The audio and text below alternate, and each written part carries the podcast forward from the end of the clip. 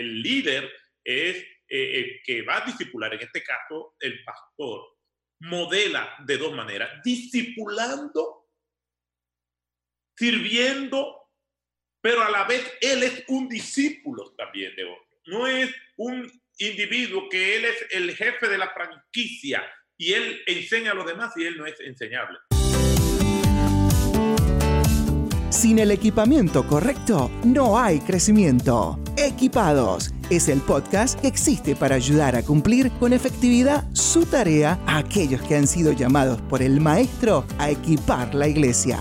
Ahora con ustedes, los anfitriones de Equipados, Ariel Irizarri y Ramón Osorio.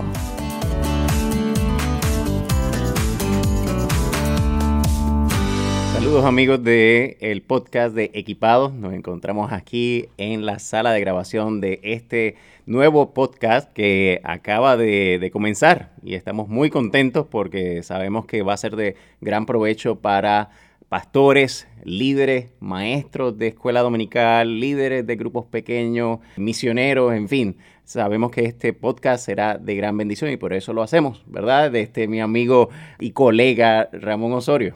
Feliz, encantado de estar en esta mañana aquí. Y sí, definitivamente que sí. Eso es eh, algo que ha estado en nuestro corazón y sabemos pues de que este tiempo y este podcast va a servir al reino de los cielos para que se expanda. ¿En qué ha estado? ¿Qué, qué ha pasado en, en, tu vida en estos últimos días? ¿Qué ha estado haciendo? Trabajando muchísimo, queriendo motivar a las iglesias a que se multipliquen, precisamente a que ellos puedan generar gente que está equipada en el reino, tanto como discípulos, líderes, y que ellos hagan, salgan y hagan más líderes. Qué bien, qué bien, qué bien. Bueno, nosotros hemos estado en, en, varios eventos también de entrenamiento, equipamiento, hemos estado en Boston, San Diego, eh, y estamos en eso mismo, ayudando a la iglesia a estar equipada. Y bueno, hoy tenemos un, una persona muy especial para nosotros.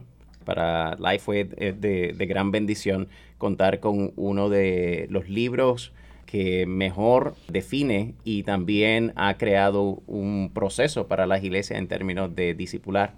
Y es un tema que, que, vamos a trabajar hoy. De quien hablo como autor es el pastor Otto Sánchez. Pero mientras tú y yo estábamos programando esta, esta cadena de temas, vino esta, este tema de discipulado. Háblanos un poquito de este tema y de lo que va a tratar este podcast. Sí, es que eh, yo creo que uno de los grandes problemas que tenemos es que sin discipulado las iglesias no van a ningún lado.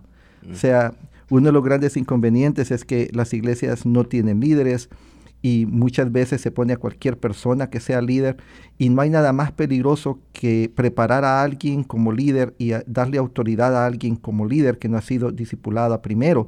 Y luego he encontrado que hay una diferencia entre discipulado y hacer discípulos. Para explicar eso, discipulado se enfoca a enseñarle a las personas un contenido, mientras que hacer discípulos empieza con el evangelismo, tal como en la Gran Comisión, pasa por el discipulado, es, es, esa transmisión de contenido es importante, pero también se vela por la aplicación de ese contenido de que aprenden, o sea, no es una clase. De ahí que pensábamos en este tema como algo que es fundamental para que las iglesias lo entiendan y lo hagan. Sabe que mientras hablaba, definitivamente me llega a la mente lo que aconteció con la iglesia primitiva. Una vez empezaron a aumentar las tareas y los apóstoles comenzaron a, llenarse de trabajo, ellos tomaron la decisión de asignar líderes y los cuales fueron llamados diáconos. Y dice la escritura en Hechos 6, versículos 3, dice, buscad pues, hermanos, de entre vosotros a siete varones de buen testimonios, llenos del Espíritu Santo y de sabiduría, a quienes encarguemos de este trabajo. Y qué interesante lo que tú acabas de decir, porque cuando contamos con gente para que se encargue a líderes en, en la iglesia, necesitan estar preparados, uh -huh. necesitan estar equipados, como le hemos llamado a este podcast.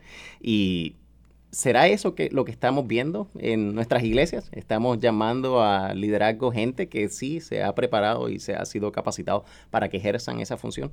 No, yo veo de que hay veces que lo que se está llamando es a una persona si está viva, está la necesidad y si está viva y está dispuesta, lo pone. Y a veces, aunque no esté dispuesta, se le convence para que haga algo porque necesitamos cubrir un hueco, pero no hay una planeación. Y, y una vez más, en ese texto de que lees, es interesante de que las características para liderar no son las que usamos hoy en día. Que sepa organizar, que sepa, que sea carismático en su liderazgo. Son cosas importantes, pero las características fundamentales ahí son de carácter. Y esas son las que se forman en el, en el proceso de discipulado. Muy bien. Lo otro se, se aprende. Bueno, pero yo creo que para eso tenemos aquí al pastor Otto con nosotros. Yo, yo creo que no hay mejor persona para que nos ayude con con este tema. Definitivo, definitivo. El pastor Otto de la iglesia Osama, allí en la República Dominicana. Pastor Otto, ¿cómo se encuentra usted hoy? Bueno, hoy me siento mejor que ayer, porque hoy estoy hablando con ustedes dos. ya empezamos bien, ¿eh? Y, doy gracias al Señor por eso. Yo hubiera preferido seguir escuchándolo a ustedes antes de venir a hablar yo, y que ustedes sigan con el podcast del, del discipulado, porque yo me estaba buscando lápiz y papel para tomar notas. Pero ustedes están diciendo para después yo repetirlo y así quedar bien. Siempre tan amable, Otto, ¿verdad? Lo único que nos tiene que invitar a la República Dominicana uno de estos días. Esa es la tarea que tiene por delante. sí, sí, sí. Eso es parte de, de, las cosas que yo quisiera que ustedes me complacieran. Venga, vamos a hacerlo. Vamos a hacerlo. Bueno, después que haya un buen plato de mangú y un buen plato, ¿verdad? De comida allí este, auténtica de República Dominicana, vamos entonces. Mi hermano Otto, mi hermano Otto, cuéntenos por qué el discipulado, por qué escribió un libro sobre el discipulado. Bueno, como ya ustedes han venido a manera más que una introducción, sino que han abundado bastante, el discipulado yo lo veo como la joya perdida mm. de, de la de la iglesia cristiana. Y comenzando por la, las afirmaciones que ustedes hacían y que hacían mis hermanos Ramón Osorio sobre lo que es eh, el discipulado y, hacer discípulos. Yo quería agregar que también se asocia el término discipulado a un programa y, no a un estilo de vida que debe hacerse. Desde muy inicio o muy temprano de mi ministerio, estuve convencido de tema de hacer discípulos y uso algunos términos que aunque semánticamente pueden variar eh, o pueden tener una interpretación básicamente de lo mismo en, en sus aspectos esenciales y su intención. Por ejemplo, hablamos de hacer discípulos y de multiplicación de discípulos.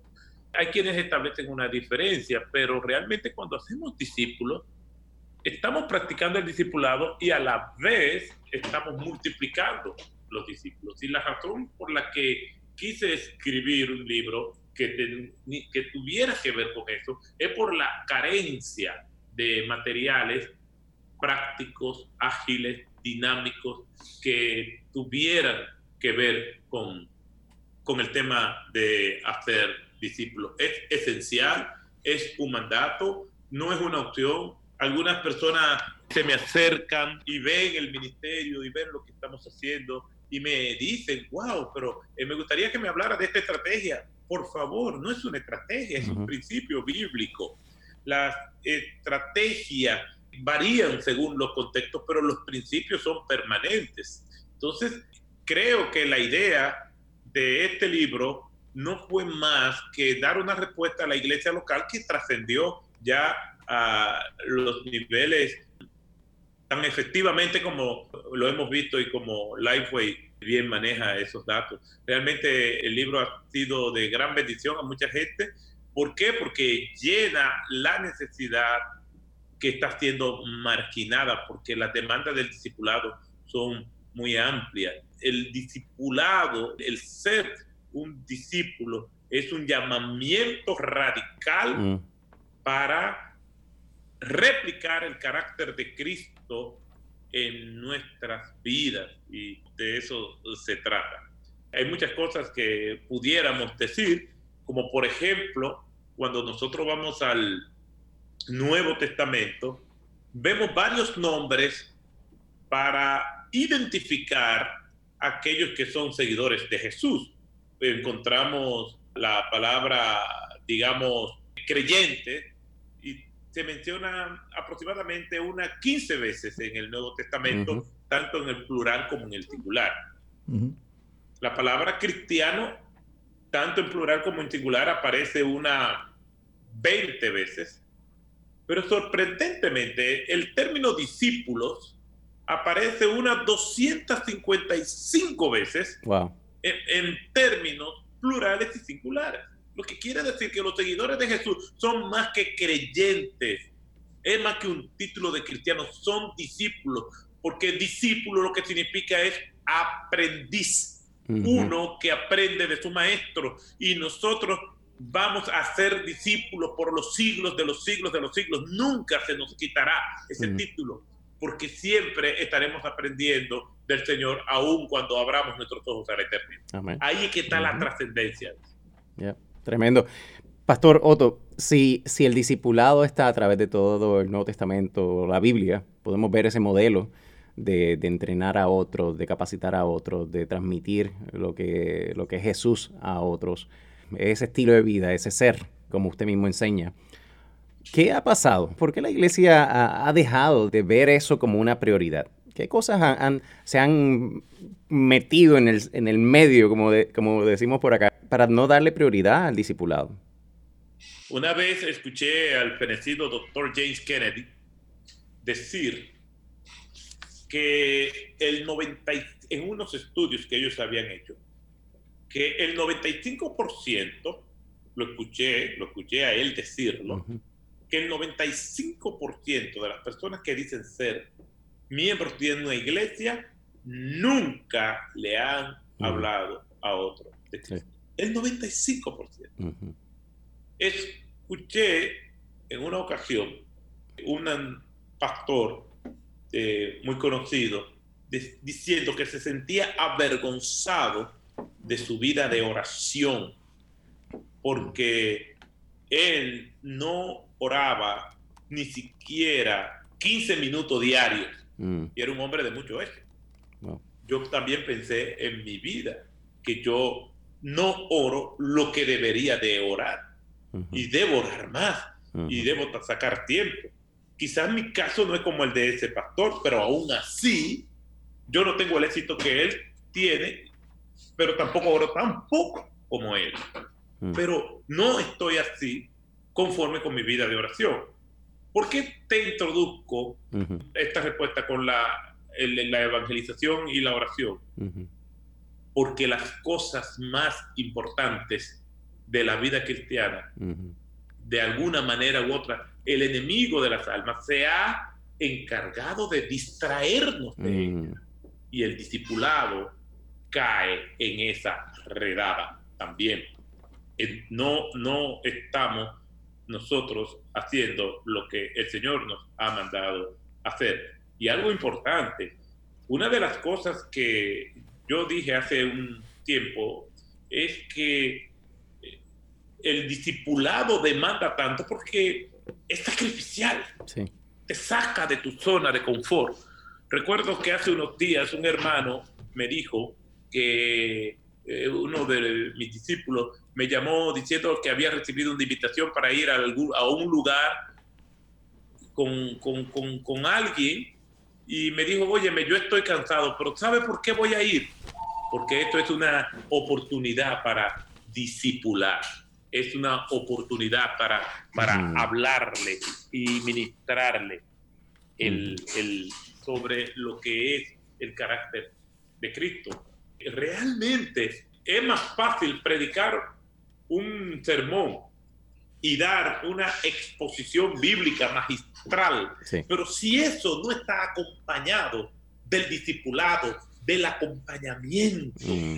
de, del sacrificarse, de decirle a esas personas que se rodean tal como lo hizo Jesús, estoy 24-7 para ustedes, yo creo que vamos a seguir un declive. Sí. Tenemos predicaciones poderosísimas.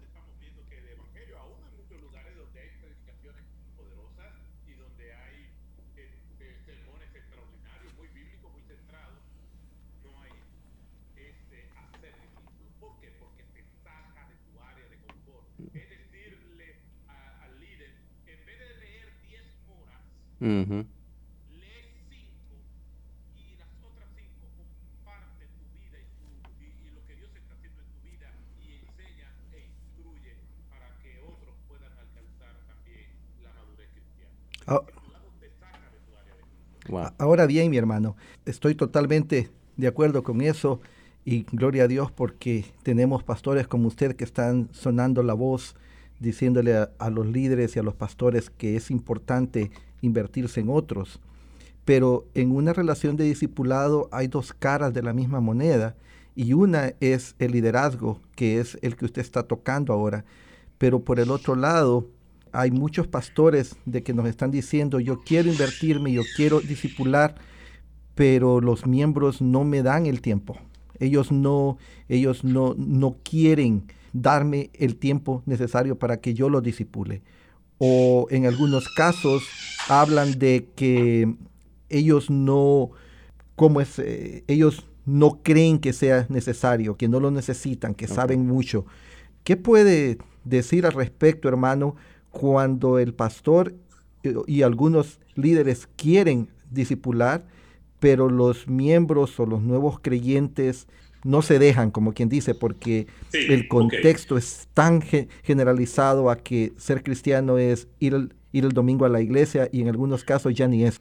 Bueno, yo cuestionaría el liderazgo de alguien que quiere discipular y no encuentra porque no hay líderes sin seguidores. Si, si, si, es líder, tendrá seguidores, tendrá personas que van a ser influenciadas. ¿Cómo yo puedo decir que yo soy pastor y yo no tengo influencia y yo no tengo seguidores? Entonces yo tengo que cuestionarme yo, no a los que se resisten. Hmm. Otra cosa puede ser es que también vean una incongruencia entre el mensaje que se da y el carácter que se exhibe tiene que haber una congruencia. No se puede venir y es causa de mucha confusión ver un buen mensaje con un mal ejemplo. Entonces, hay que ver cuáles serían las condiciones exactas. Cuando Jesús viene y está sirviendo a la gente, y eso nosotros lo vemos en, en el Nuevo Testamento, es muy claro lo que nos enseña Mateo, que Jesús vino recorriendo todas las, ciudades cuando Jesús va a Galilea y se estableció en Capernaum y de ahí eh, en la región de Zabulón y de Neftalí y dice que la Biblia que iba predicando el evangelio del reino de Dios, pero Jesús también iba sanando a las personas iba eh, sanando toda enfermedad y toda dolencia. Y dice la escritura en Mateo 5, versículo 1, y cuando vio la multitud, ¿de cuál la multitud? De los que le venían siguiendo de todas las regiones de Galilea, subió al monte y después de sentarse vinieron a él sus discípulos y abriendo su boca les enseñaba. Jesús antes de instruirle, le modeló. Antes de darle las las enseñanzas le sirvió. Antes de pedir su mano, les tocó el corazón. El, líder es eh, el que va a discipular, en este caso el pastor, modela de dos maneras, discipulando, sirviendo, pero a la vez él es un discípulo también de otro. No es un individuo que él es el jefe de la franquicia, y él enseña a los demás y él no es enseñable. Cuando nosotros nos vamos a 1 de Timoteo, capítulo 3, versículo del 1 al 7, que da los requisitos para ser pastores, todos apuntan al carácter. Y aún cuando dice acto para enseñar, eso apunta al carácter, no solamente a la capacidad y el conocimiento, porque para enseñar hay que ser enseñable. Y eso habla del carácter de las personas. Entonces, cuando yo como pastor estoy, es posible que haya un caso excepcional de gente que no quiere discipularse, entonces posiblemente que estamos hablando de inconversos, pero un líder tiene influencia y un líder tiene seguidores a quien atender, a quien cuidar, a quien modelarle.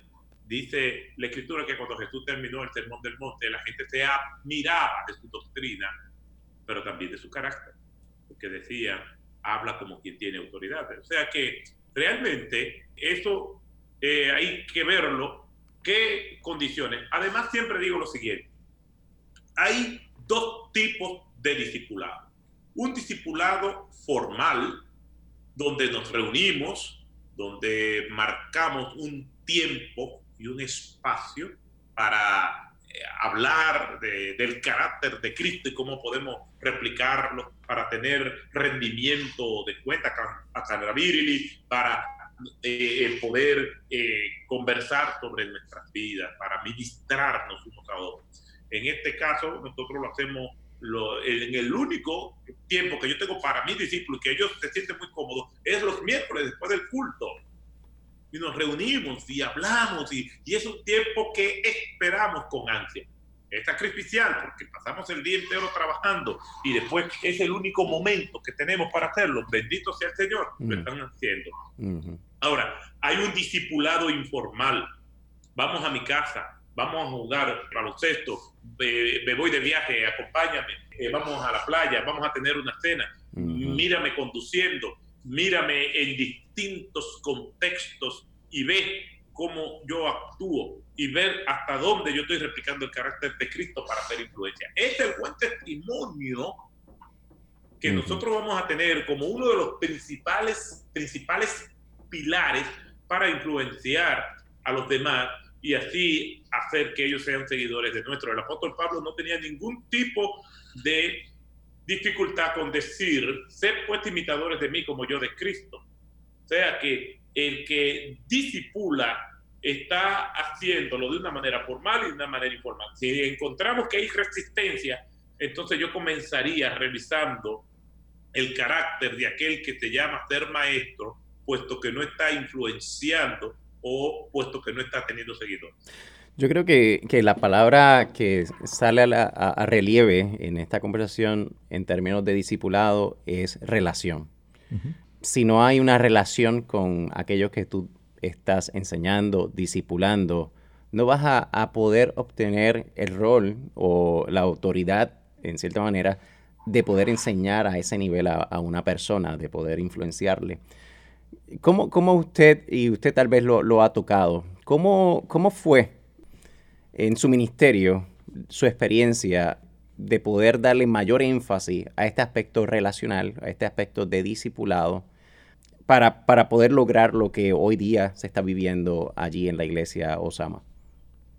Bueno, desde antes de ser un, un pastor, yo me encontré con un libro en la providencia de Dios que se llama The Cost of the Discipleship, que es traducido el costo de la gracia. Eh, tristemente, la, la, mayor parte de las ediciones que se han hecho no son de editoriales cristianas evangélicas.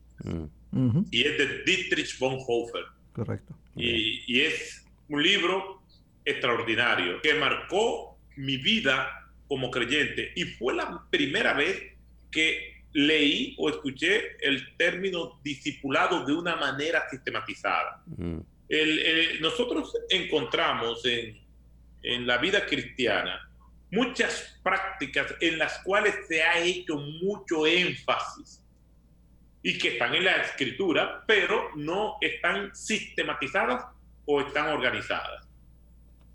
Por ejemplo, una de ellas es el gran énfasis que estamos teniendo desde hace mucho tiempo ya sobre la predicación expositiva.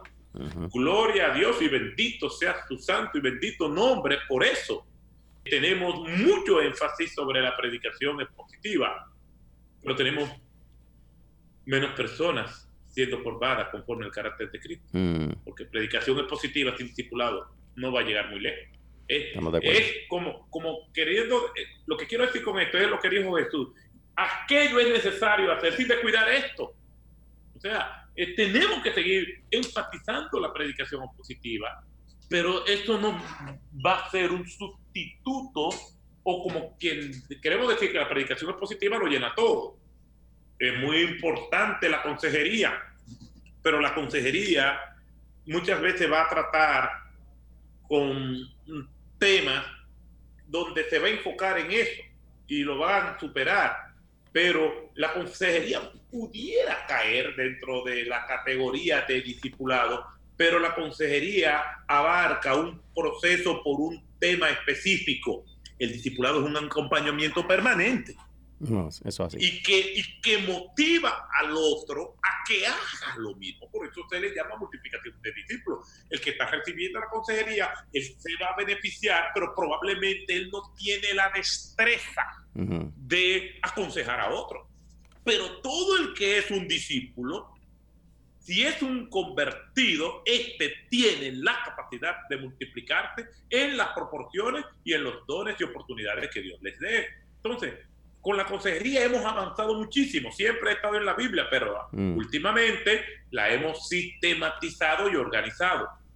Ahora bien, con el discipulado, nosotros no tenemos que, sistematizar mucho. Está claro en la Biblia y hay una recurrencia permanente. Vemos cuando Jesús le da y escoge a sus discípulos para decirle sus últimas palabras, tiene que ver con el discipulado que tiene que ver con la predicación del Evangelio y la formación del carácter por medio del seguimiento, que es la multiplicación o hacer discípulos. Entonces, nosotros lo vemos constantemente en la escritura. Eh, eh, el discipulado es estar acompañando a alguien. El discipulado es unirse para hacer la obra. El discipulado es todo lo que tiene que ver con el engrandecimiento del reino de Dios aquí en la tierra por medio de hombres que lo hacen a través de su trabajo y a través del impacto del carácter que ellos reflejan.